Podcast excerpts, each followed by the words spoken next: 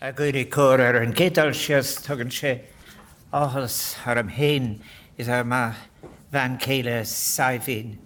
agus an chláán éileach fircín fóilse ar a roih go óras san útrán. I sínta an rad é an tóhachtá ag muint leis le oáidtí mar seo má tugann sé seansúin i rihan saoir cosal iad sannatá gobar tríon bhlíon. An an sé dúnach, ach tá se táhachtach agus an hána hebre sin de aachtáil trína glúnta tíocht. May I just say first of all how delighted uh, I am to welcome behalf of Sabina and myself and indeed our entire family to welcome all of you uh, to Áras and And I, I extend a very special Kate Mila to those of you who've travelled long distances to be with us today. And I, I hope that you enjoy uh, your visit uh, to Oris Nugtron. And as they have, our excellent MC has just said, uh, don't confine yourself to what is in here. All of the what is outside the music continues. And we have been blessed, when I think back over the years since Sabina and I came here, about the wonderful artists who have come and the great enthusiasm uh, they bring to that they feel and communicate in wanting to play in our, our Sinutron. There are, I mentioned people who have travelled very, very long distances, in, uh, including my nephew Kevin, who's from Sydney in Australia, and indeed a number of friends of his from Australia who are travelling. Often, well, it made me think actually about uh, my family's connection with Australia. It starts in 1852. Uh, of the seven members of my grandfather's family, five emigrated between 1852 and 1860. And uh, I think to Warwick mostly. And then in the next generation, my uh, sister, uh, my, my aunt Bridget immigrated, and my uncle Patrick is buried with the railway workers in Toowoomba. And then in the next generation, there is Kevin, and I'm delighted that Kevin's son, Keelan, is with us as well. But I think back to that time, uh, the difference where we are now in relation uh, to 2023, it is just a few years here in this very same building when it was uh, an imperial establishment that Daniel O'Connell came up with the famine committee and the, uh, they uh, uh, then representative of the Crown said, I'm willing to listen to you, but you're wasting your time because what you're proposing is in fact not possible. The laws of economics must take their course, and if there was a better solution, the government's advisors in London would have it. And they went back into Dublin and they had a meeting and they said, in right across the newspapers, all across the different papers the following days, they've offered us nothing. And it is a matter for me of uh, very, very proud that from this place from which death sentences like that were issued, that we are here, all of us, and that we are independent, and people from new nationalities have come to join us, and the people from different traditions can meet me here.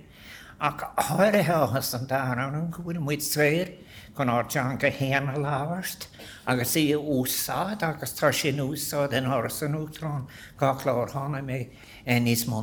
í in an hen. How good it is to know that we are able now, some of the decisions of the 19th century, I had the privilege to revoke, and others too. And I think, in a way, in many, many ways, it is your house, Outron, the home of Irish presidents since 1938. So please enjoy every moment of this afternoon, be it Isteach and Jacksha, New Tatham with.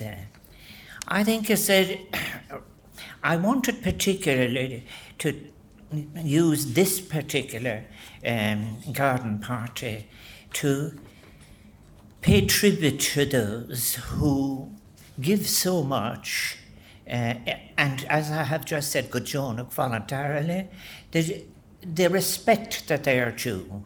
And I wanted to respect referees in all sports and in all codes. I often think about my relationship to sport. I visited my first soccer game at the age of 16 on the back of a red Honda in Markets Field in, in, in Limerick. It was a funny time, really, because uh, uh, in order to go to a soccer match, you had to be on the vigilance committee for the GAA. It was about your only way of getting to see it. But it was also, and then that other neglected sport which I played, the only one I played intercounty, was of course in uh, uh, was liathróid láimhe, was handball. But then when I came to to Galway, then I was 19, and I remember going to the to the to the to, to the soccer match and I suppose, really, now that I've been mentioning respect for referees, I must apologise to all those supporters of Athlone and otherwise that we said unkind things about in, in his Park. But what I think is very, very important was that business of what a great strong thing it is in Ireland that we will be able to go with families and walk to venues and walk home and discuss the matches and, and the games. But more and more importantly, the kind of aggression that makes it competitive between has no place in, in the Irish experience of sport. And I just wanted, in particular, all of the different codes I have invited here this afternoon to thank those of you. It isn't that you're only a Quinnell and Shiocon, that you're keeping the peace, but the point about it is, and it differs across the different sports, the knowledge that you bring and that you need and that you deliver and you're working at work as referees. I do think too that in some of the places the rules are changing fast, so you need to be very up to date. I think as well something that is important in relation to sport is an mí cor an táhat le chance to hurt the go post, to give every child its chance. I think there's no doubt whatsoever, and you sense it in the world, you sense it nationally, internationally. It is a time because we have such new responsibilities now in relation to ecoleocht in relation to ecology, our environment, what we hand down to future generations, that we'd be cooperating rather than dividing more. We don't need more divisions. And one of the things that comes to the fore very much in the groups that Sabina and I meet when we visit the communities around the, around the country. And I do know the great warmth that both of us have felt uh, from that is the empathy and compassion and how that, in fact, lessens the gaps that divide us. And it also encourages us to seek the freedom and the resources and power to uplift those who are vulnerable. I think These are common values. We are not by nature as Irish people individualistic people because of the circumstances affected us externally and all of the circumstances that we faced internally. It is more of our nature to be sharing and to be caring uh, uh, uh, for each other. And I really do think, you know, I was thinking over the next coming years that perhaps I should put an emphasis on the importance of respect.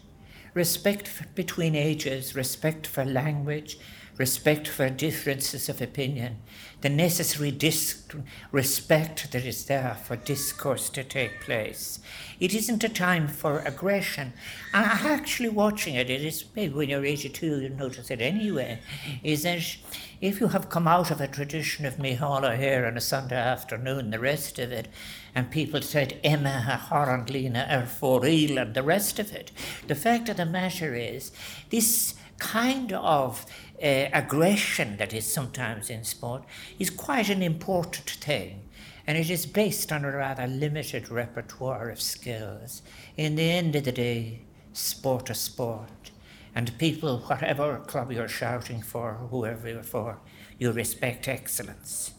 And I think, therefore, that's why I think it was very important that that would be the emphasis we would put on today's, uh, on today's uh, uh, garden party and all those who are working voluntarily. I think is uh, the idea, by the way, that it is somewhere or another, really any misguided parent that thinks there's any intelligence in shouting at a referee are really people in many cases, they actually, before they make a previous assumption, and that is that their children are possessions, which of course they're not. Their children are persons, and that in fact, actually, the example that is given uh, will be very, very important. And all of that is very, very important in upholding the integrity of our sports. And I think we must work to recover anything we've lost and encourage and deepen what we have. What we have. I think that the idea as well in relation to uh, to the question. John B. Keane wrote, I think there's a man from Clare, wrote about the great difficulties that there is in moving from the heroism of playing for the county and suddenly you're kind of in many, many cases. In the end of the day, what it is, is that those in fact who practice um, sports of different kind with integrity. It's these are very, very, they have, they always will be able to draw something from it. Finally, I should say one of the things that's very, very important in relation to when things do go wrong, so many things are just at the moment, it is that the importance of there being fracas, accountability. When you're here in our Sanuktaron often in the evening, and when I'm thinking back over it and reading what is happening internationally, if I was asked to say uh, what is the single greatest threat to our democracy all around the world at the present time, it is the absence of accountability. It is the growing realm of the unaccountable that threatens us more than anything else, be it in relation to technology not delivered democratically, be it in relation to those who exercise corporate power, be it in relation to those who have alleged self governing professional bodies and authorities that are supposed to enforce standards. The growth of the realm of the unaccountable is the single, it isn't coming from the people, it isn't poor people, and others, and things like that. It is from that realm, and it is something we have to be very clear about. And that is why sport, too, has to create an environment that promotes accountability and empathy and respect and gratitude.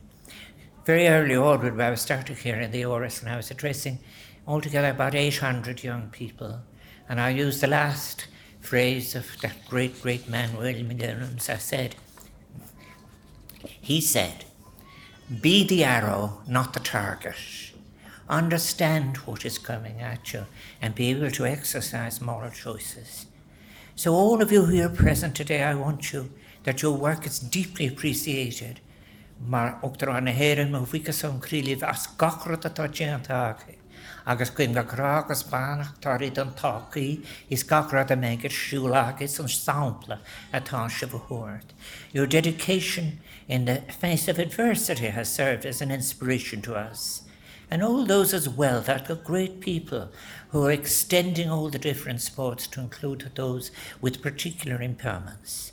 I think that is very, this, these are issues of rights and there are issues of participation.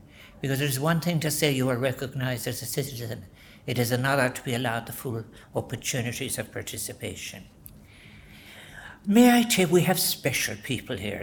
I do want to take this opportunity to welcome in a Enniscorthy referee Michelle O'Neill, who has been selected to officiate at the forthcoming FIFA Women's World Cup to be co hosted by New Zealand and Australia in the summer. Trace Liam Dartmouth Corky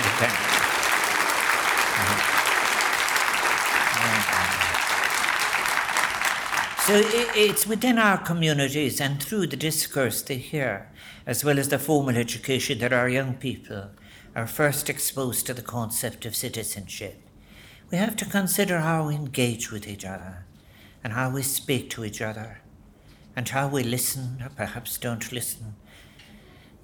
Those early experiences of community life differ in terms of resources and opportunities of inhabiting in conditions of change. It is an unfortunate fact that as I'm speaking and you're listening in many cases, those who have contributed least to the pollution and poisoning of our planet and making it vulnerable are the people who are paying the highest price in desertification and the death of their animals, the deaths of their way of life, uh, and so forth. So it's not a time for division on these important issues. We must all cooperate and make our contributions, big and small, and all the contributions come together. Sometimes we must resist the temptation to think that these challenges are too big. I think in many cases, what is wonderful as well is to see uh, at the moment the judging for the tidy towns is on all around the country. And that's a great example to see all the people, the intergenerational solidarity it has created. And to see and witness that activism and advocacy, is one of the great pleasures of being President of Ireland, of being travelling over this, going all over Ireland as we have. And I, I feel that that's something that's very Irish and strong. Whether we're celebrating something as we have, or whether sharing the grief of the people in Creeslough when I was in, uh, uh, when I was in Donegal and how important it was that people from across the border and others came to help and people were willing to assist and people there is nothing wrong with having an open and generous and vulnerable heart. And let us remember the collective power we hold as a community. We can build a society where those ethical values are cherished where accountability is delivered where abuse of any form has no place. And we really have to stop saying things like, for example, that something is a result of a culture of this or that or all the rest of it. Abuse is wrong, and where it has happened, it must be addressed and faced, and we must take responsibility for it. Then say, when all of this is out of the way, we can now invite men and women, and we can invite others to join our forces and so forth and be in professions that they can be proud of and upskill themselves. But there's no point in saying that they are sliding away from anything. Let's face it. Let's recognize wrong where it happened and let's move on. And I have no doubt, whatever is President of Ireland, that we have more than the capacity to do that. But the one thing, if there is a lesson in history, evasion is disaster, amnesia is disaster. Good memory, ethical commitment, the ability to go on to a new place and create a better world is our great gift. Let us create an environment together where not only our athletes can flourish and our referees can officiate safely with confidence, but where all our communities can thrive, thanks in no small part to the active participative engagement of its members. I am so pleased that we're joined by today, and the musicians. You know, and everything in Ireland is interesting. They're always a tofishia takakas itsam a hagen gakra. They understand what is going to happen. And I have no doubt that by harnessing the strength of our collective spirit, we can overcome any challenges before us. However, however challenging it is, let us all be the architects of an Ireland that shines as a beacon of ethical societies, where the values of respect, fairness, and compassion are not just empty rhetoric, but the pillars upon which our many and many vested varied communities are built and sustained. Last night I was with the Chilean community and those who came and made their lives in Ireland. Well, what is interesting to hear the Chilean ambassador say, how it is to Ireland internationally countries in Asia and Africa and South America and elsewhere, they turn automatically as, country, as a country whose experience they know, they respect and welcome as a partner of peace in responsibility in addressing all of these issues of justice, ecology, and ethics. All of today and all of our other garden parties would not be possible without a lot of preparatory work that takes place here I do want to thank all of the others, look, our staff that will look and so forth, who do so with such generosity and enthusiasm. The OPW, the Gardaí, our civil defence, John of God's colleagues.